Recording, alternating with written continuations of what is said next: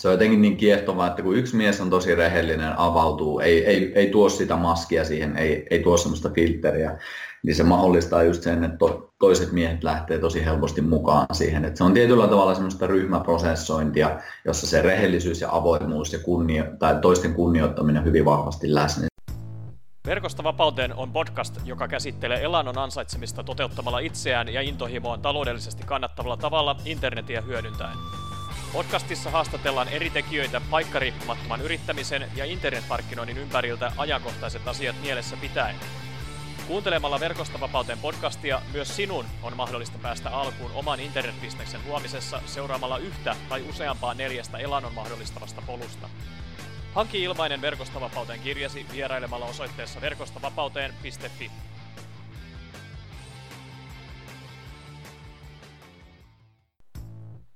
Tervehdys! Verkosta vapauteen podcastin tämänkertaisessa jaksossa mukana on intohimoisesti elämään suhtautuva yrittäjä Teemu Syrjälä. Teemu on ottanut kokonaisvaltaisen hyvinvoinnin isoksi ja pysyväksi osaksi elämäänsä monien kokeiluiden, kokemusten sekä opittujen taitojen myötä. Muun muassa tanssi on kulkenut tämän kaiken kattavan hyvinvoinnin mukana jo 15 vuotta. Sen ja monen muun inspiroivan teeman, kuten elinvoimaisen miehen kirjan avulla, Teemu auttaa kanssaihmisiä kokoamaan koko paketin ehyeksi mielen, seksuaalisuuden ja sielun yhteyden avulla. Mitäköhän kaikkea me paikkariippumattomat työskentelijät voimme ammentaa Teemun valtavasta tietopankista? Siitä seuraavaksi. Muista myös laittaa jakso jakoon somessa, YouTubessa, iTunesissa, missä ikinä kuunteletkin tätä jaksoa. Kiitos! Tervehdys Teemu ja tervetuloa Verkosta vapauteen podcastin haastatteluun. No morjesta vaan Mikko ja hyvää huomenta täältä Suomesta. No niin, oikein mukava. Itse tosiaan Vietnamissa iltapäivää viettelen tässä, kun haastattelua tehdään. Ja tota, Teemu, Teemun kanssa saatiin hyvin tähän heti maanantai, maanantai-aamuun siellä Suomen aikaan, niin eikö siitä viikkoa aika hienosti lähde sitten käyntiin? Todellakin, kyllä tässä on jo sellaiset fiilistelyhommat tehty, että tästä ei voi tulla kuin hyvä viikko. no niin, kuulostaa loistavalta. Mutta tota, Verkosta vapauteen podcastin kuuntelijat, e, ja välttämättä kaikki heistä ei vielä tiedä, että ketä meillä siellä langan toisessa päässä on, niin, niin tota, haluatko kertoa tähän haastattelun alkuun, että kuka oot, mitä teet ja missä päin sä oot tällä hetkellä? Joo, eli Syrjälän Teemu on nimi ja tämmöisellä nimikkeillä pyörin aika lailla kuin mentori, luennoitsija, kirjailija, isä ja ennen kaikkea mies. Et hyvin pitkälle pyrin katsomaan tätä ihmisen olemista siitä miehen näkökulmasta, että vähän tuodaan hyvinvointikulmaa, mutta pääasiassa on kuitenkin aina sitten se ihminen itsessään. Ja niitä sitten erillä tavoilla mukava päästä ihmisille jakamaan, että aika paljon järkkään tapahtumia on luennoimassa ja kirjoittelen juttuja ja videoita sun muuta, että hyvin silleen monelta kulmalta, mutta tietyllä tavalla ne samat teemat siellä aina toistuu. Ja tällä hetkellä työskentelen Suomen, Suomen laajuisesti, että ei ole oikeastaan sellaista yhtä paikkaa. Että nyt olen kylläkin etelässä, mutta koko Suomi on tässä leikkikenttänä, että työtä riittää me, meidän suomalaisten miesten kanssa vielä, vielä hetken aikaa, että se on se mun pääkeskittyminen tässä hetkessä.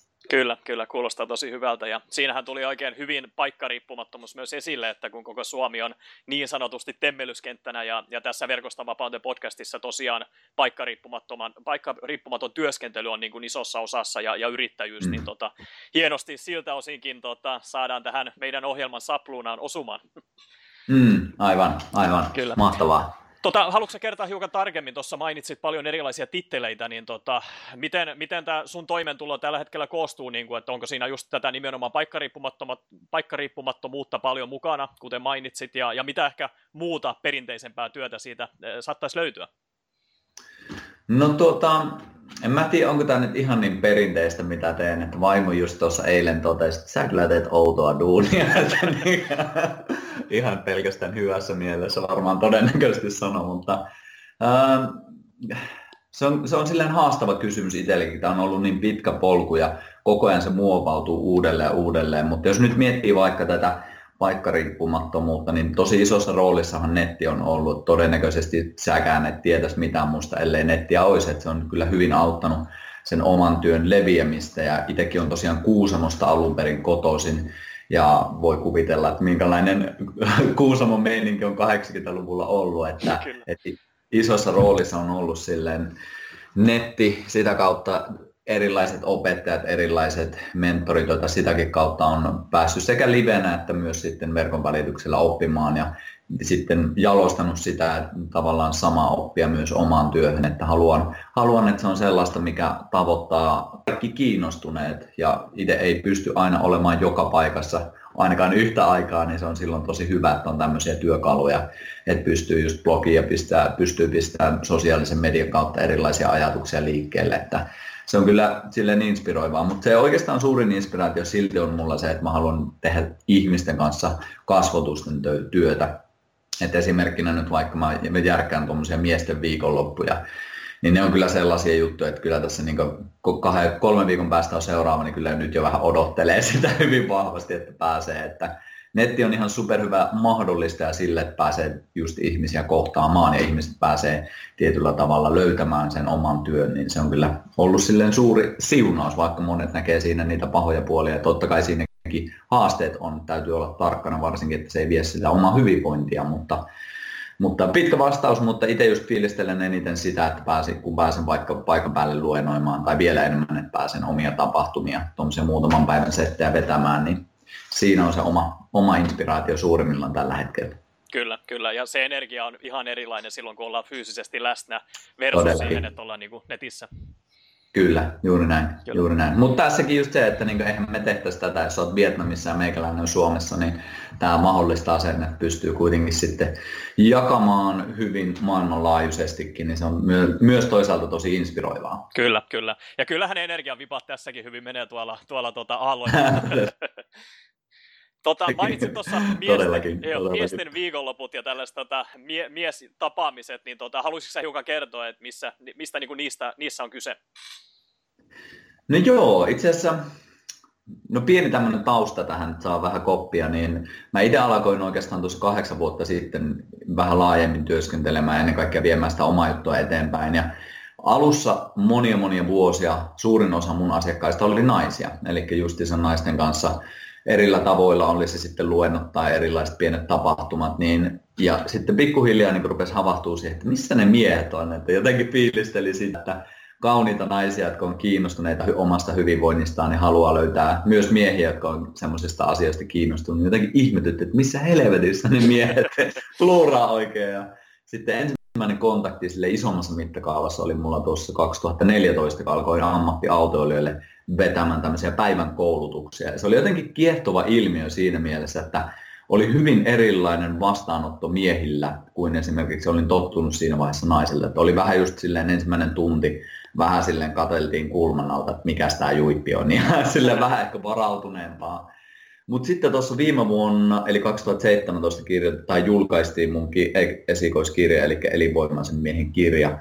Ja itse halusin kirjoittaa tämän kirjan just siksi, että, että miehet löytäisi semmoisia mun mielestä tärkeitä asioita, vähän semmoisena enemmän kokonaisuutena, jotka liittyy siihen miehisyyteen, liittyy siihen omaan hyvinvointiin. Ja halusin just miehen äänelle kirjoittaa sitä. Ja se aukasi tietyllä tavalla sen portin miesten seuraan, että sitten alkoi tulemaan tosi paljon miehiltä viestejä ja näin poispäin, alkoi tulemaan sitä kiinnostusta. Ja yhtäkkiä sitten mun miesten viikonloputkin on koko ajan täynnä ja on, on sitä tuloa koko ajan, koko ajan, niin mulle se kertoo vaan siitä, että tämä aika on tosi kypsä, miehet on valmiita ja miehet jopa tietyllä tavalla janoaa sitä mahdollisuutta, että päästään selvinpäin olemaan rehellisesti toisten miesten kanssa ja vielä sillä tavalla, että kunnioitetaan, että ei väheksytä toisia, vaan tosi vahvasti on se kunnioitus siinä läsnä, niin se on kyllä tosi eheyttävää ja mä, tuntuu, että sellaista ei ole hirveästi tässä maassa ollut, että yleensähän siihen liittyy se alkoholi ja ehkä tietynlainen kuittailu sun muu, niin se on jotenkin kiehtova itsekin nähdä sitä, että jumalauta, mikä potentiaali meissä suomalaisessa mielessä onkaan.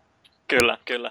Tosi, tosi mielenkiintoista kuulla tosiaan ja allekirjoitan täysin noita, noita juttuja, mitä sanoitte, että ei ole ehkä ollut ennen semmoista mahdollisuutta ja se on ehkä ollut enemmän sellaista saunailta tyyppistä keskustelua, niin, niin millaisia seikkoja äijät nostaa esiin siellä sun, tai teidän järjestämillä viikonlopuilla? No ne kyllä tulee tosi rohkeasti ja rehellisesti. Se on jotenkin kiehtova nähdä se, että, että ukot ehkä tekee sen mentaalisen valmistautumisen jo ennen kuin sinne tullaan. Musta tuntuu, että tässä hetkessä sinne ei tuu sellaiset miehet, jotka ei halua, ei, ei ole valmiita. Että ne, jotka tulee sinne, niin ne ehkä ne ei ole välttämättä saanut sitä mahdollisuutta, mutta ne on mentaalisesti valmistautunut jo siihen, että kun ne tulee sinne, niin ne tietää, että okei, täällä varmaan todennäköisesti ollaan aika rehellisten teemojen äärellä. Et se niin heti lähtee tosi syvälle tasolle. Ja sitten mitä siellä puhutaan ja mitä siellä tehdään, niin tosi paljon harjoituksia tehdään ja sitten sitä kautta se avautuminen on tosi syvää. Että siellä kerrotaan omista haasteistaan, kerrotaan jopa omista traumoistaan, omista parisuhde kiemuroista, mitä on meneillään. Ja se on jotenkin niin kiehtovaa, että kun yksi mies on tosi rehellinen, avautuu, ei, ei, ei tuo sitä maskia siihen, ei, ei tuo semmoista filtteriä, niin se mahdollistaa just sen, että to, toiset miehet lähtee tosi helposti mukaan siihen. Että se on tietyllä tavalla semmoista ryhmäprosessointia, jossa se rehellisyys ja avoimuus ja kunnio, tai toisten kunnioittaminen hyvin vahvasti läsnä. Niin se on kyllä se on tosi vaikea edes kuvailla sitä, mutta se on, se on muuttanut itselläkin sen, että itse tosi paljon kuitenkin on avointen ihmisten kanssa koko ajan tekemisissä, mutta se taso, kun ihmiset tulee sille, ne ei ole välttämättä vielä ollut niin avoimia pitkiin aikoihin ainakaan, niin se, jotenkin, se on ihan käsittämätöntä, että mitä siinä tapahtuu. Että, ja miksi tämä on mulle just siistiä on se, että, että toki niin toivon, että jokainen mies, joka tätä kuuntelee, tulee mun kurssille, mutta se ei ole mitenkään välttämätöntä, vaan enemmänkin just se, että löytää toisia miehiä, kenen kanssa pystyy rehellisesti jakamaan, niin siinä tapahtuu tosi paljon kyllä eheyttäviä asioita. Kyllä, kyllä, kuulostaa tosi hyvältä.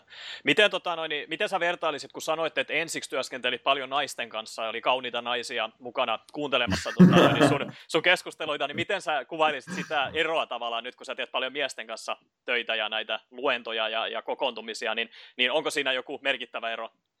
No kyllä siinä on. Se on, se on. se on tosi vaikea jotenkin kuvailla sitä sanoilla, että nyt mennään ehkä semmoisiin vähän hienovaraisempiin asioihin, ehkä vähän siihen niin kuin, minkälainen fiilis siellä on, minkälainen suhtautumistapa, minkälaista kieltä käytetään. Että, et toki meissä ihmisissä on ihan tosi paljon samankaltaisuutta, ollaan me sitten miehiä tai naisia, ja siinä ei silleen, ei välttämättä aina liikaa kannata niin erotella, mutta itse tykkään myös siitä, että kunnioitetaan niitä meidän omia juuria. Ja sitten just kun miesten kanssa ollaan, niin se on monesti vähän silleen, niin vähän suorempaa, vähän ehkä rososempaa, vähän semmoista ehkä, en tiedä onko ronskimpaa kielenkäyttöä oikeastaan, se ei ole välttämättä se ehkä mitä haen, mutta tietyllä tavalla semmoinen miesten ei tarvi jotenkin pehmennellä sitä omaa olemistaan. Enkä sano, että naisten kanssa seurassa pitää, mutta moni mies silti tekee sitä. Ja sitten tietyllä tavalla, kun pääsee sellaiseen tilaan, että itse kokee, että voi nyt huokasta, niin siinä tulee joku semmoinen jännä, jännä eroavaisuus, mitä itse ei ehkä päässyt naisten kanssa kokemaan. Niin totta kai naisten kanssa tulee sitten taas ihan erilaisia hienouksia, mitä, mitä siellä, niin siellä voi kokea, mutta se on jotenkin tosi vaikea sanallistaa sitä. Että ehkä semmoinen aitous, rehellisyys ja ennen kaikkea siihen, että siihen tuodaan se herkkyyskin, niin mä, ei se toisaalta eroa, mutta se on mulle vaan semmoista, mitä mä en itse kokenut, niin se tuntuu jotenkin niin ainutlaatuiselta. Kyllä. Tosi, tosi hyvin, hyvin kuvailit kuitenkin, vaikka se vaikea ehkä sanallisesti onkin, onkin laittaa. Mutta tota, mainitsit tuossa sivulausessa myös elinvoimaisen miehen kirjan, niin tota, haluaisitko sä ehkä Joo. siitä mainita muutaman sanan se, että mistä kirjassa on kyse?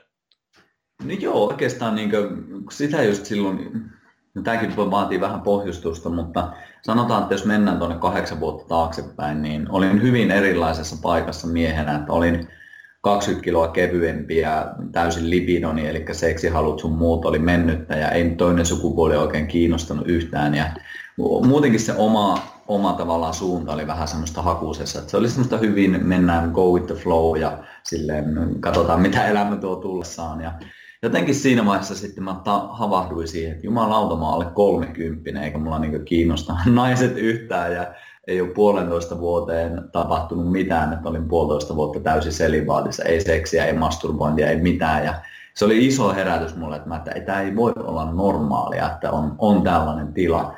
Ja sitten rupesin just miettimään sitä, että niin kuin, havahduin siihenkin myös, että niin kuin, ei vitsi, että ei meille miehille jotenkin niin kuin, puhuta näitä asioita.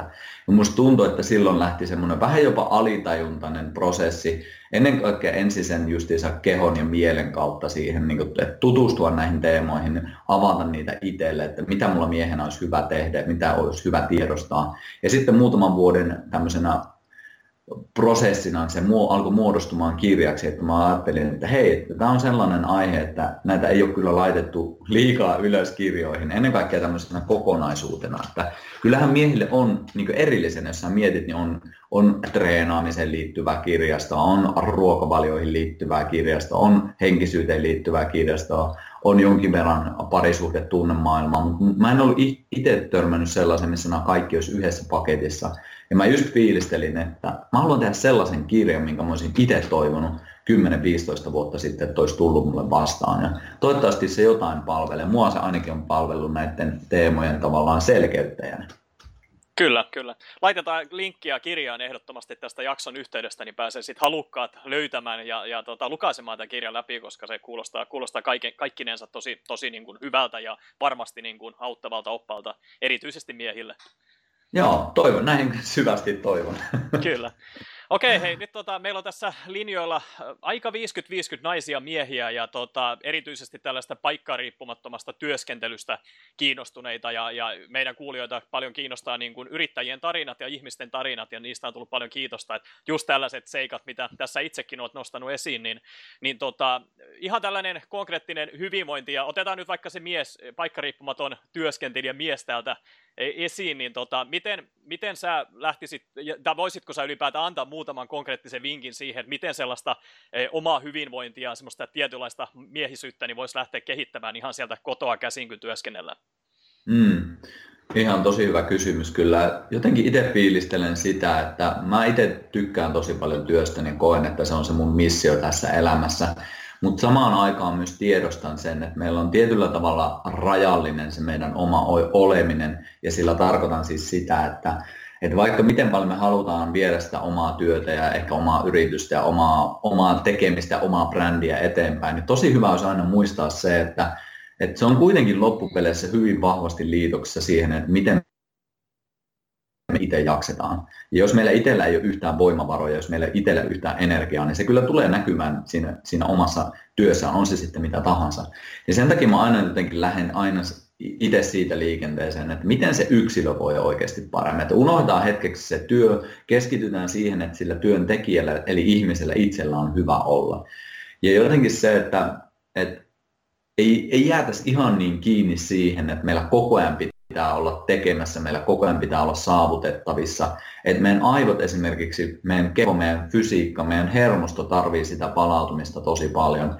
Et ihan jo se, että varsinkin jos vaikka kotona tehdään hommia, niin se, että käy pihalla, käy kävelyllä, ota vaikka 10 minuuttia sille, että sä vähän hengittelet. Ei tarvi mitään sen kummallisempia ideologioita tai suuntauksia ottaa siihen, hengitä. Se vaikuttaa sinne sun fysiologiaan välittömästi. Ja jotenkin se, että itse lähestyn aika semmoisesta, että muistetaan ja kunnioitetaan omia juuria, eli just se, että me ollaan homo sapiens-laji edelleen, niin me halutaan, että meidän keho saa liikettä, me halutaan, että se saa pikkusen kuormitusta, että se saa pikkusen palautumista, että ne asiat on siellä tasapainossa, hyvää ruokaa, puhdasta vettä, tosi yksinkertaisia asioita, mutta sitten siihen, mikä itsellä kiehtoo tässä hetkessä eniten, että muistettaisiin myös ne ihmissuhteet. Että jos, jos ei me anneta niille sitä omaa prioriteettia, sitä aikaa, niin helposti me vaan tehdään duunia, duunia, duunia ja unohdetaan ne kaikista tärkeimmät ihmiset meidän elämässä.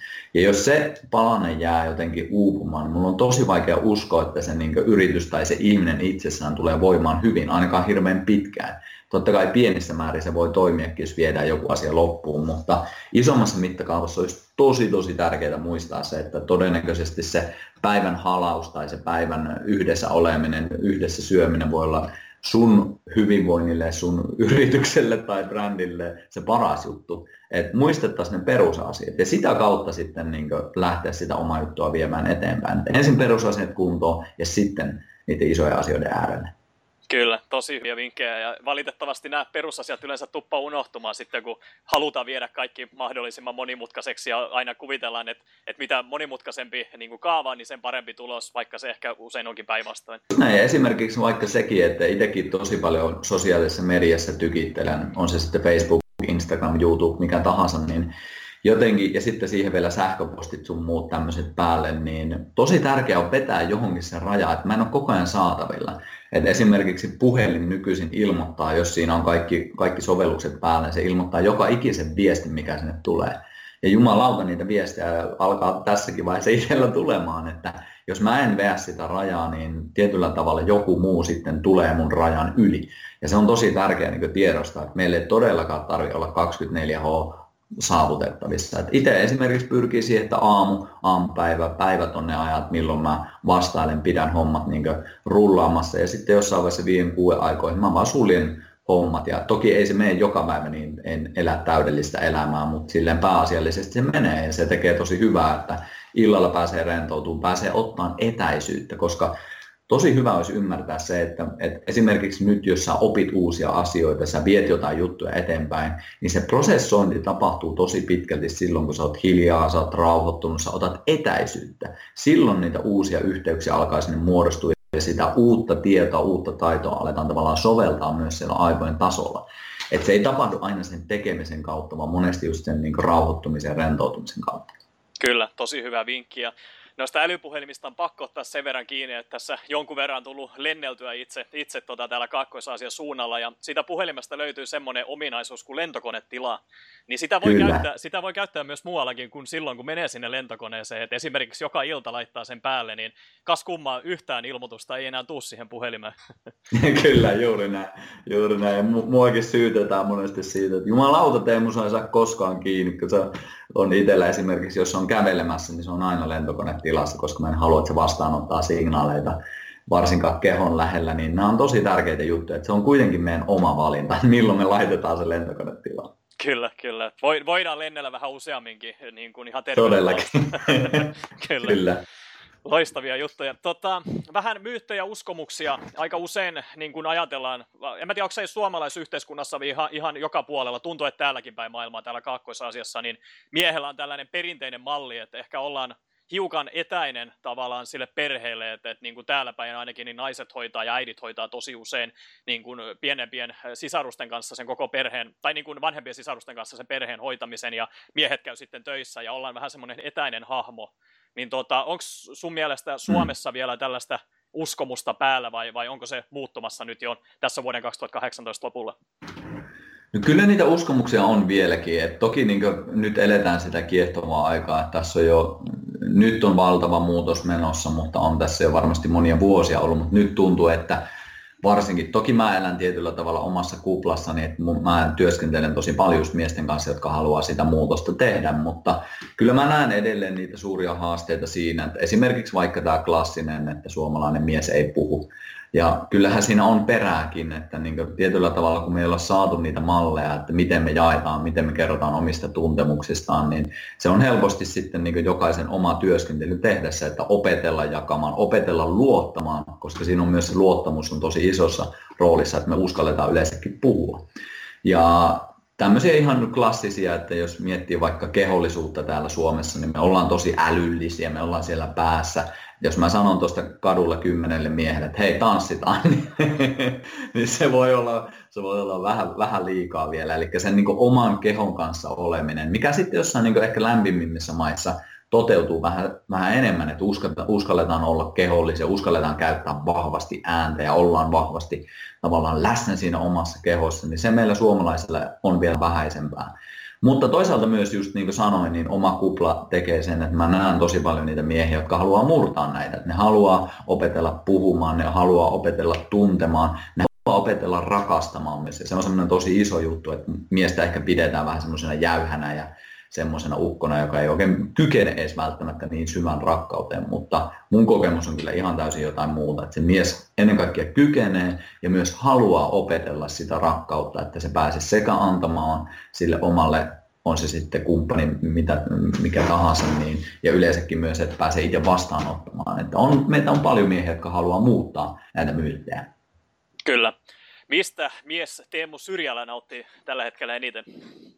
Voi että mä nautin tästä just mitä olemme puhuneetkin, niin miesten kanssa työskentelystä, että se on kyllä sellainen juttu, että jumalauta, tämä saa mut inspiroitumaan hyvin vahvasti tässä hetkessä. Ja, ja just senkin takia, että siinä on vielä aika paljon työtä, että se, se ei ole semmoinen, mikä on niin nyt silleen niin itsestään selvää, vaan se on koko ajan semmoinen prosessi, jota haluan viedä eteenpäin, haluan olla tietyllä tavalla se hahmo, joka antaa jonkinlaista ääntä ja ehkä huomiota näille asioille, huomiota näille miehille, että ne monet miehet on semmoisia, että ne ei välttämättä ole saanut sitä huomiota, arvostusta, kunnioitusta, mitä he ehkä kaipaisi itse, eikä välttämättä osaa itse sanottaa sitä. Niin jotenkin siinä mukana oleminen, että tähän ei ole suoranaisesti liitoksessa minuun, mutta mä oon yksi osa tätä ja se antaa kyllä ihan uskomattoman paljon merkitystä omalle elämälle ja omalle työlle. Ja sitten totta kai rakkaat ihmiset, että niin kaikki mitä puhun, niin pyrin myös toteuttamaan omassa elämässäni, että muuten se olisi aika hauska yhdistelmä, että puhuisin täällä hienoja asioita, mutta sitten omat ihmissuhteet olisi retuperällä, niin ei se, ei se oikein niinkään mene. Täytyy, itse koen just miehenä sen, että asiat täytyy olla linjassa. että just se, mitä sä puhut, niin tee se kotona, elä se kotona todeksi ja sitä kautta tuu siihen, että teet sulle itselle tärkeitä merkiä asioita ja seison niiden takana, niin siinä on aika hyvä linjaus kyllä. Kyllä, kyllä. Pätee ihan koko elämään toi, että, että, että mitä saarnaa tavallaan, niin sun täytyy myös itse pystyä siitä, niitä toteuttamaan, että tota, muuten, muuten siinä tulee semmoinen katkos välissä. Niin... Kyllä, Kyllä, Okei, juuri niin, tota, elinvoimaisen miehen kirja on tässä tullut mainittua, niin löytyisiköhän sen ohella jotain muuta tietolähteitä, ehkä nettisivustoja, podcasteja tai muita kirjoja, mitä ehkä voisit suositella niin kuin tällaisista teemoista kiinnostuneille ihmisille?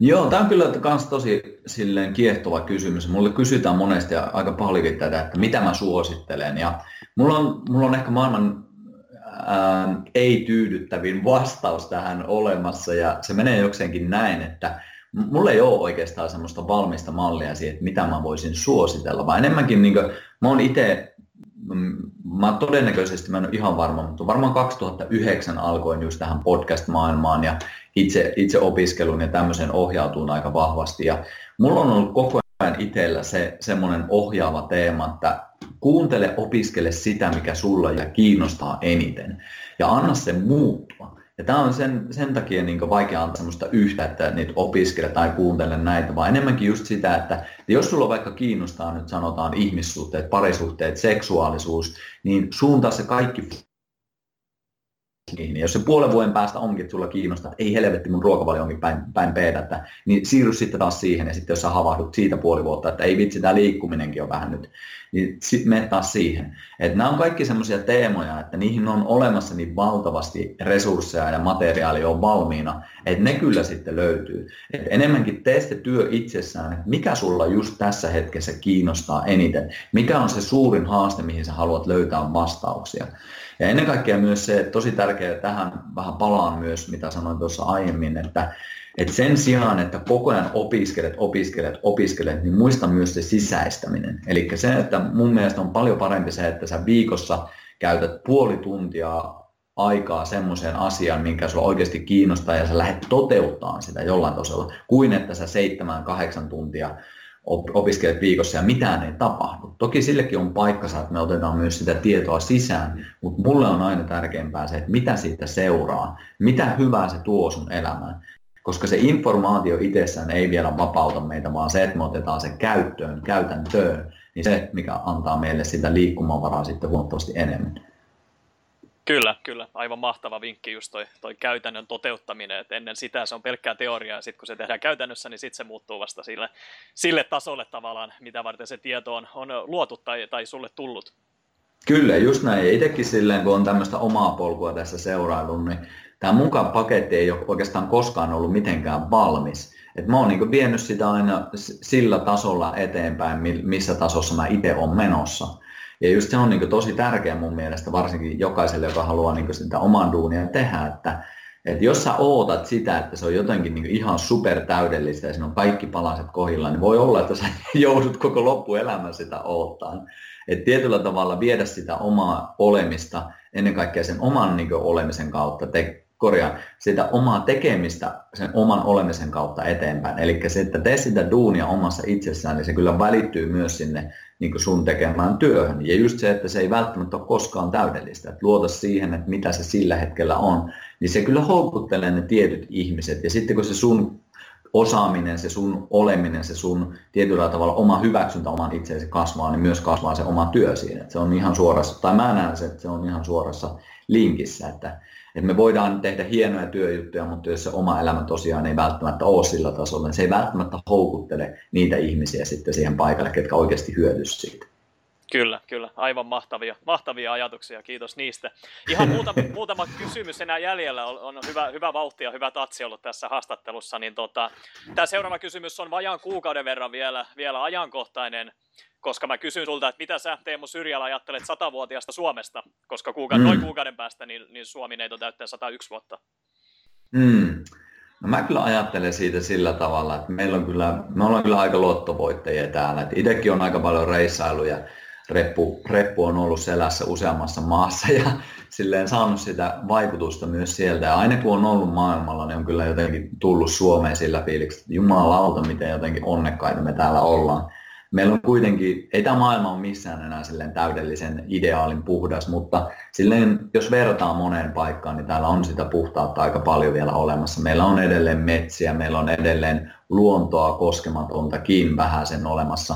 Mutta semmoisia paikkoja, mihin, mihin se ihmisrakentaminen ei välttämättä, ihmisen käden jälkeen näkyy melkein kaikkialla, mutta se rakentaminen ei ole onneksi ihan vielä kaikkialle päässyt. Että kaikissa näissä teemoissa tulee se luonnollisuus, se juurevuus aika vahvasti ja niin myös tässä, että mulle Suomi, toivottavasti me ymmärretään tämä meidän arvo, toivottavasti me ymmärretään meidän vesistöjen arvo, toivottavasti me ymmärretään tämän luonnon arvo, toivottavasti me muistetaan kaikki just villivihannekset, perinteet, mitä meilläkin on, että ne on ihan uskomaton lahja, mitä meille on annettu. Ja sitten jos miettii, että miten kuitenkin turvallista meillä on täällä olla, miten turvallista on kehittyä, kasvaa ihan erilaisiin teemoihin kuin silloin, että jos meille joka päivä jouduttaisiin miettiä, että mistä mä saan sen seuraavan leivän.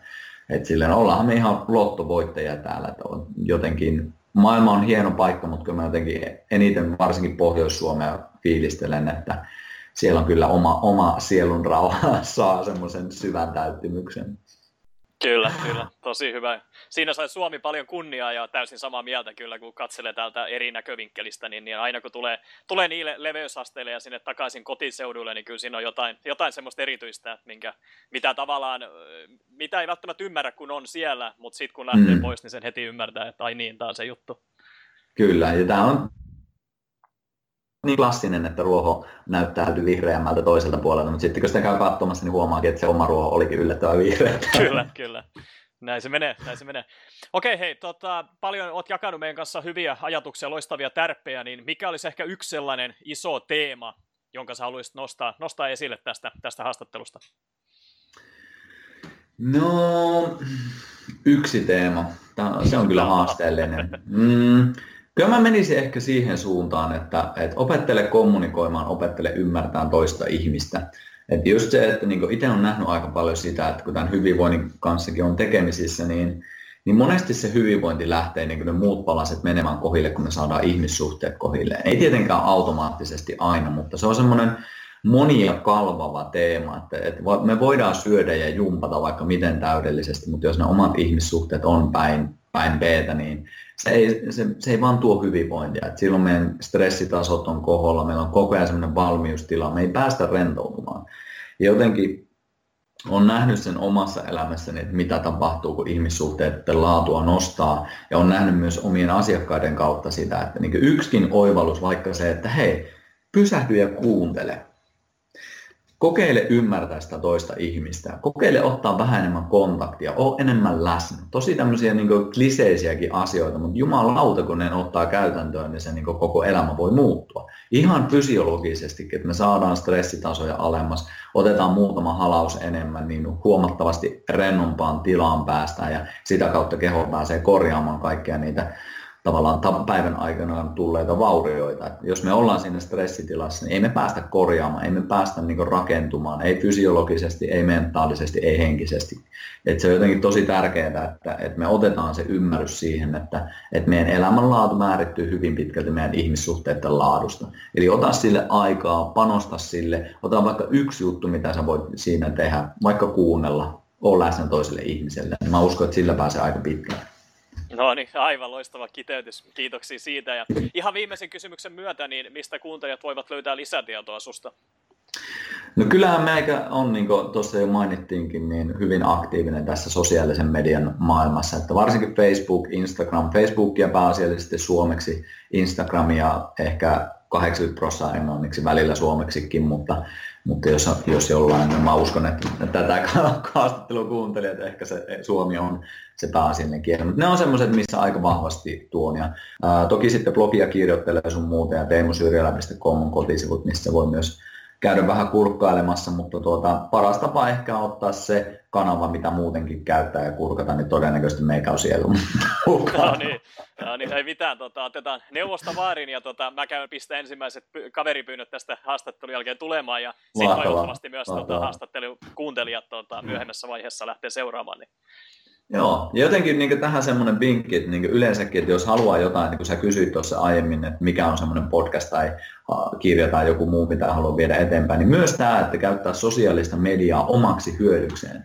Se, että se voi olla sitä, että kaverit postailee sinne kissavideoita, mutta se voi olla myös sitä, että sä otat sinne inspiroivia ihmisiä, joilla on jotain ajatuksia, jotka puhuttelee sua, ja päivittäin tavallaan sitten tuotatkin semmoista materiaalia aivoille pureskeltavaksi, niin silläkin on iso vaikutus, että mitä me seurataan, koska me kuitenkin to, suuri osa meistä seuraa jotain, niin miksei sitten seuraisi semmoisia ihmisiä, jotka oikeasti auttaa sua. Enkä nyt tarkoita, että niin pelkästään minua, vaan yleensäkin laajentaa sitä, että ota inspiroivia, ota semmoisia ihmisiä, ketä sä oikeasti fiilistelet tähän hetkeen, niin se päivä alkaa muuttua, kun sä saatkin niin päivän mittaan niillä vierailuilla semmoista informaatiota, että sä että wow, wow, tämä kosketti mua. Niin se, se vie hommaa eteenpäin kyllä myös. Kyllä, eli sen sijaan, että hakisi sitä niin kuin mielen purukumia, sitä viihdettä sieltä netin syöveristä, niin sitä voi myös sitten kääntää se tavallaan aivan täysin päinvastoin ja hakeekin sitä niin kuin, mielellistä virikettä ja niitä viisaita ajatuksia ja, ja sitä semmoista niin kuin hyvinvointia vievää ajatusta eteenpäin sieltä somemaailmasta. Kyllä, tuoda jopa syvyyttä siihen pinnallisen maailmaan, niin sekin on mahdollista. Kyllä. No niin, ei mitään Teemu. Hei, tähän on tosi hyvä lopettaa näihin kommentteihin, että saatiin hyvät somevinkit vielä perille tästä niin, niin tota, kiitos tosi paljon Verkosta vapauteen podcastin haastattelusta. Kiitos sulle Mikko ja pakko kiittää myös siitä, että tosi hienoa, että teet näitä. Mun mielestä tällaista rohkeutta ja viisautta tarvitaan, että viedään asioita yhdessä eteenpäin. Ja tuntuu, että en ole sua koskaan tavannut, mutta heti sellainen fiilis, että samoja teemoja ehkä eri kulmasta viedään eteenpäin. Mutta tämä on tosi tärkeää, mitä säkin teet, niin jatka rohkeasti eteenpäin. Kaikki kunnioitus täällä. Ei mitään, kiitos tosi paljon näistä, näistä sanoista. Kiitoksia. Nähdään ja kuullaan. Moi. Moikka. Kiitos kun kuuntelit Verkosta vapauteen podcastia. Jos olet innostunut ja kiinnostunut tutustumaan tarkemmin siihen, miten voit myös itse aloittaa luomaan omaa polkuasi kohti elannon ansaitsemista internetin avulla, mene vain osoitteeseen verkostovapauteen.fi ja hanki ilmainen Verkostovapauteen kirja. Lisäksi, jos pidit tästä jaksosta, niin arvostaisin sitä kovasti, jos tilaisit podcastini ja jättäisit arvostelun siitä, miten mielestäsi suoriuduin. Se auttaa enemmän kuin arvaattaa. On vain neljä polkua elannon ansaitsemisen internetin avulla. Valitse oma ja muuta maailmasi.